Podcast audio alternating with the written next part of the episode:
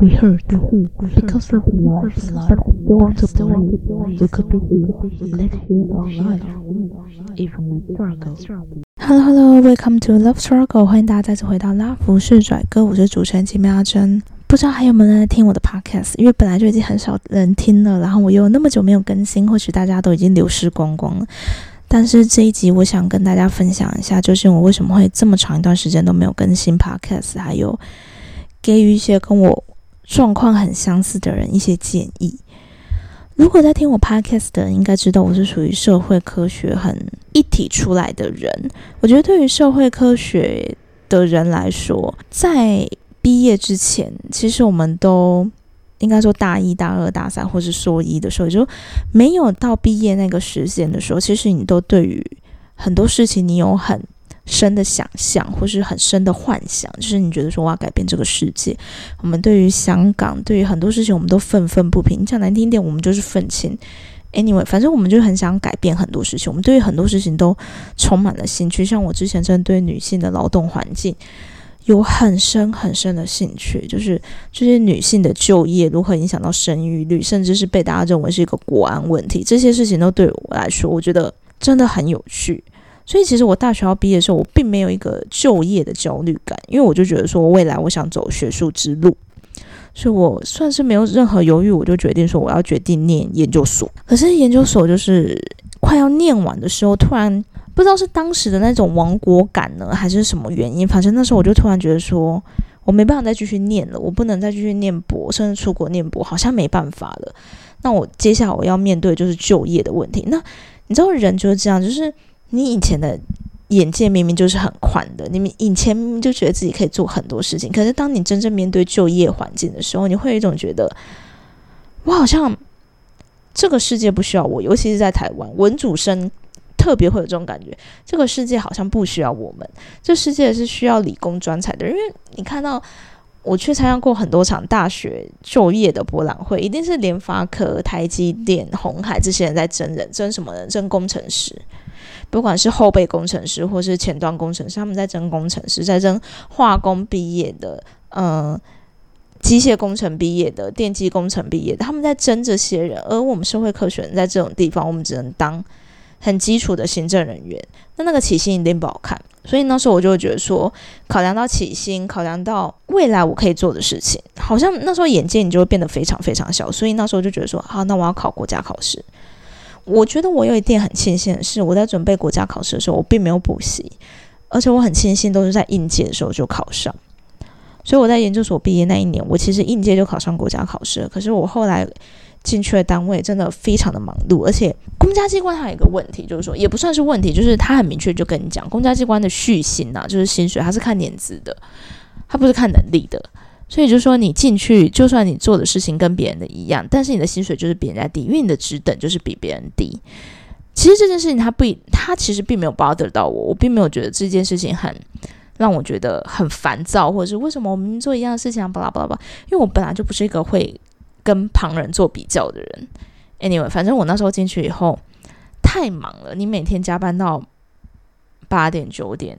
工作，因为公家机关的加班时间它是有限制的，它最多只能加几个小时，所以你后续加的时间你都是要送给国家。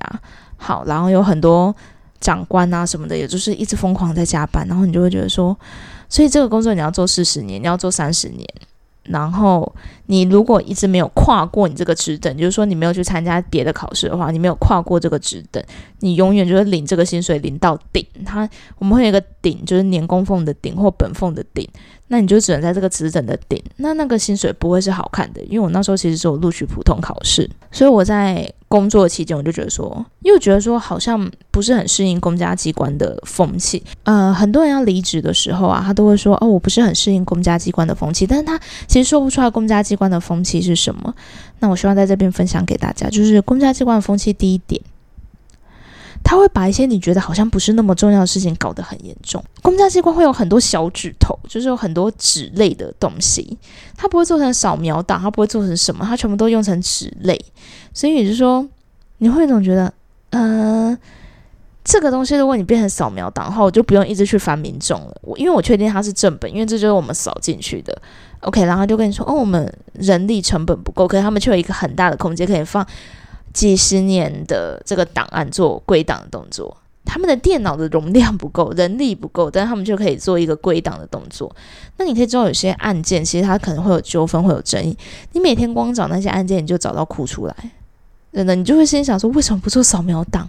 为什么要这边找案件？这就是公家机关一个，就是把一些明明可以简单化的东西变得很复杂。好，第二点就是公务人员是什么？它叫公共服务人员，其实它也是一种服务业，可是。筛选公务人员的机制是什么？OK，是填鸭式、填鸭式的测验，好，填鸭式的考试。也就是说，这一群人其实过去就是擅长台湾教育的那一群人。所以，什么样的人可以成为公务人员呢？某种程度，他是中高阶、中产或高产家庭里面的小朋友，他才可以成为公务人员。因为不是每一个家庭都可以负担起补习的金额嘛。不是每个家庭都可以让小朋友没有工作补习两三年去考公务人员，所以他某种程度就已经限制了这一群人才能成为公务人员。好，那他进去公家机关以后，这群人某种程度他有一种傲气。可是广大的民众呢，都是就像金字塔一样，最多人的就是最底层的那一些人。所以有的时候公家机关的公文啊，公家机关的用语，并不是民众可以理解的。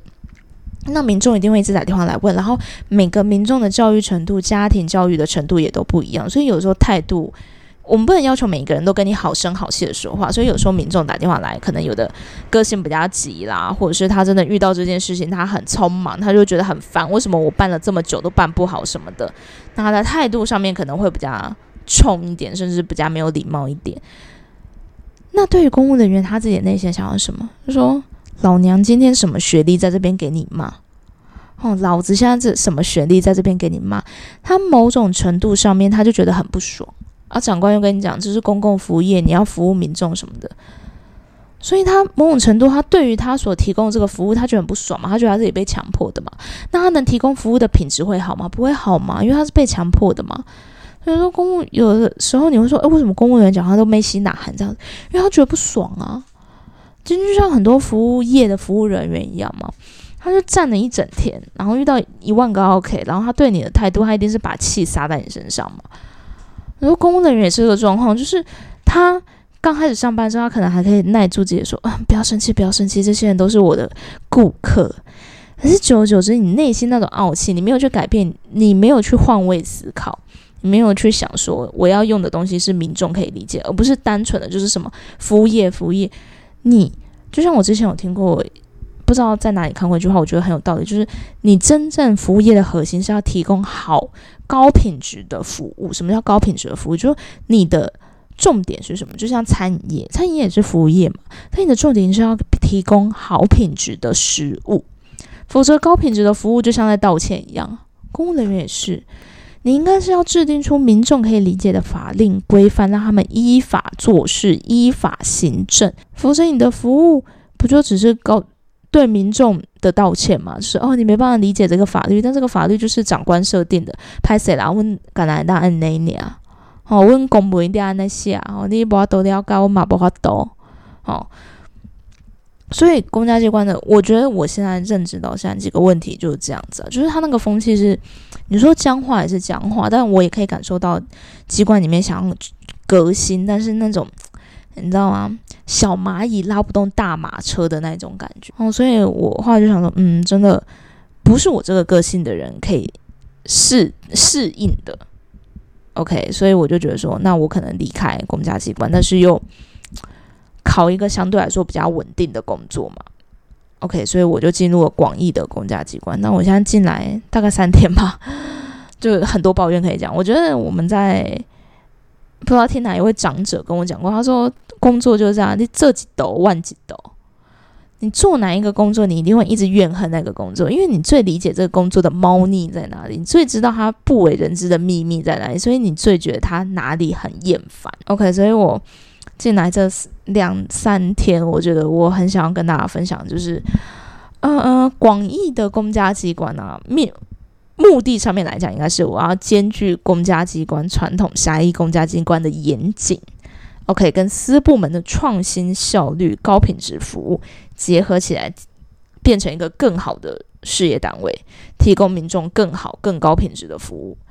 但我现在进来以后，我有种觉得，嗯，好像是呃林志玲小姐跟她老公 OK 阿 Kira 却生下了一位蹦恰恰的感觉。当然，我不是对蹦恰恰先生的长相有什么，就是说。它不是两者择其优，而是两者择其短。它既有公家机关的僵化，又有私部门的没有制度。OK，然后就产生了一个这样子的单位。当然，刚开始做你就会觉得很多东西没有制度，很多东西你根本不知道跟谁问，你知道吗？广义的公家机关或狭义的公家机关都有这个问题，就是一个萝卜一个坑，有开缺才有你。OK，但是公家机关或者是不管私部门什么，我们最重要的东西叫做交接。什么叫交接？就是你至少告诉下一个人，你东西放在哪里，Right？就是你东西放在哪里，这件事情你要怎么做，或者说你至少要一个行程的表，一个 schedule，告诉下一个人说这件事情五月底要完结，这件事情六月中要完结，什么什么的。所以你要在哪一件事情轻重缓急在哪？我觉得这是交接最主要目的。但是我进来以后完全没有，Right？你进来就是代办公文就一大堆。桌面上乱七八糟，OK，所以前手做事的习惯，它会直接影响到你。前手习惯把重要公文跟垃圾放在一起，你不整理它的桌面，你不会知道那个东西竟然要留着。OK，所以我觉得，可能我这个人就是比较爱抱怨吧。所以刚开始工作到现在，这样就慢慢的抱怨嘛。就是说，我觉得公家机关里面的人呐，有一个特色，就是说。你去私部门问哈，人家一定会说哦，我们公司多烂又多烂，我们公司哪里不好哪里不好。如果可以讲的话，一定会更好。但公家机关的每个人都跟你说，我们公司好到不行哦，我们单位好到不行哦。你离开我们单位，你一定会想我们单位的什么什么。他就只会告诉你美好的那一面，但是他不会告诉你说。这个单位的问题究竟在哪里？为什么他不告诉你？因为大家都无从改善，因为这是一个三十年、四十年，甚至像台湾，我们现在已经建国超过一百年了。OK，这是可能长达六七十年、五六十年的一个僵化的制度，没有人可以改变它，所以他的问题我们不提，我们只能告诉你他有多好，持续把年轻人骗进来。然后开玩笑说，如果越来越多年轻人可以愿意进来公家机关的话，我也觉得很好，去推动这个。沉重的地方如何去改变它，让它变得更好？其实，如果你是真的暴食这样暴富的人，其实我蛮推荐你的。但是你千万不能被自己的无力感击倒，因为像我就是逐渐要被自己的无力感，对于无法改善这个整个制度的无力感给击倒。可是如果你对自己很有自信的话，其实我也很推荐大家进来。可是我为什么会可能跟一般人不一样？就是我想讲那么多不同机关里面的问题在哪里？的原因在于说，我当初选择就业的时候，没有人告诉我说这个工作并不是像补习班或者什么。虽然我没去补习啦，但请你上网浏览就可以知道什么轻松拿四个月年终，轻松拿二点五个月年终，轻松起薪四万元，文组最好的选择，巴拉巴拉巴拉一大堆的这种广告词。但是我相信，身为社会科学的学生，我们某种程度对自己有抱负、有企图心。你进来的时候，你那种深深的无力感，它会压垮你，甚至让你离开。Right，所以我最近进来以后，我也发现，其实辞职率没有大家想象中的低哦。大家不要觉得说，哦，跟大家机关就是一个很稳定，让大家舍不得走的地方。其实不是。我之前在前单位办离职，现在也在这边做相关的工作的时候，我可以理解为什么离职率没有大家想象中低。尤其是可能三十五岁以下的新进的人员，其实离职率算高的，因为。尤其你是在北部生活，其实我那时候为什么还要选择考试的原因，就是一点我前一个单位是在北部，那我自己本身是南部人，所以我一直想要调回去。可是公家机关的内调并没有这么容易，讲难听点，你没有人你是调不动的啦。哦，我讲直接一点，就是你没有人你是调不动的。所以我那时候才会想说，那我要离开这里，我要看可不可以考一个南部缺比较多的地方，因为其实公家机关大部分的嗯行政机关还是在北部嘛，除非你要考的地方特考。你才有可能回南部，可是地方在考一个风险，说如果你没有马上考到你想要的，你要在那个地方绑六年哦，这是一个很大的风险。所以我那时候想说，哦，考广义的公家机关看可不可以离开，结果还是没有。我现在就还是在北部。哎，你们而且还到一个更偏僻的地方，真的太可怕。这个地方我大家之后再跟大家分享，因为我其实后来刚决定要调来这个地方的时候，我在网络上爬过很多文，我发现都没有人对于这个地方有任何的描述。我不知道是因为太可怕还是怎样，为什么大家都没有任何的描述？但是如果未来有机会的话，我看大家分享我现在新的单位的一个工作的环境啊状况究竟是什么。OK，Anyway，就是说。所以我一直是想回家的，但是我的回家之路就是走的非常的漫长。就是你怎么讲？我觉得还是有一句话说的很道理，就是你越害怕发生的事情，它就会发生在你身上。其实我现在真的深深有感呢。OK。那你说，我觉得这一集 podcast 大家可以说，就是我跟大家问个好了，就是我还活着，然后跟大家分享一下，就是如果之后有机会的话，我其实是想要系统性做一下我在狭义公家机关跟广义公家机关的一个不同的比较，给予很多社会科学学生、文组的学生，如果未来你想要走国家考试这一条路，特别是说，如果你觉得像我的状况是我参加两次国家考试，我都没有补习。我都是靠自己念书，我觉得很庆幸啊，因为毕竟如果我说我进来以后花了好几年，甚至好几万元在这件事情上面的话，我可能会更呕，因为好险我在这两件事情考试上面我都没有花到钱，就买书的钱而已，就是没有补习啊什么，没有补习费这些，我觉得至少不会让我这么愤怒。OK，如果你可能进去以后，如果不要说你是那种傻傻的。人才适合当公家机关。其实我觉得聪明的人也适合，因为也不是说聪明的人，就是你是一个对于改变很有抱负的人，其实也适合。因为我身边有蛮多朋友，他是属于那种对于制度的改革很有抱负的人。我们之前在念书的时候，就是有一个教授说，你要怎么样改变这个社会，最快的方法就是这个进入这个社会制度面的部分，你从制度面、从结构面直接去做改革。我相信很多年轻人都被这句话所骗了。OK，我们也都是被这句话所骗了，然后想说要选择一个稳定的工作。然后我们就进来了，所以也是说，但我们也都还没有离开，我们也工作可能一两年、一年差不多，我们也都还没有离开，也就表示说，你或许会某种程度被这个制度的庞大导致的无力感所压垮，但是你还是可以理解有多少年轻人在这个制度里面，他在你身边，你也可以感受到他的企图心跟他的野心。我觉得这种陪伴的感觉其实也蛮好，就是。虽然可能四十年以后我们都没有改变这个制度，我们都变成那种臭老人一样，但至少我们都曾经努力过了。所以我不觉得说公务员一定是要适合那种没有任何思考能力的人。其实也不是，因为现在其实很多公家机关他都会要求，呃，里面的人员提就是创新服务的概念啊什么的。你可以说很多这种是形式化制度式的东西，但其实他某种程度也是希望。就有一个法规的制定，希望我们可以更好嘛。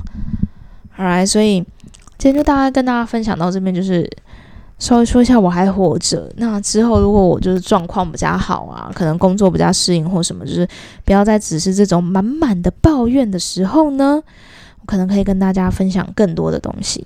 我最近有一首歌啊，一直在我的脑中，其实是一首很久很久的歌，但我也不知道为什么，反正我最近就是一直听这首歌。听得很洗脑，嗯，应该算是网络歌手吧，我也不太清楚。反正叫爱城的错位时空，就分享给大家，谢谢。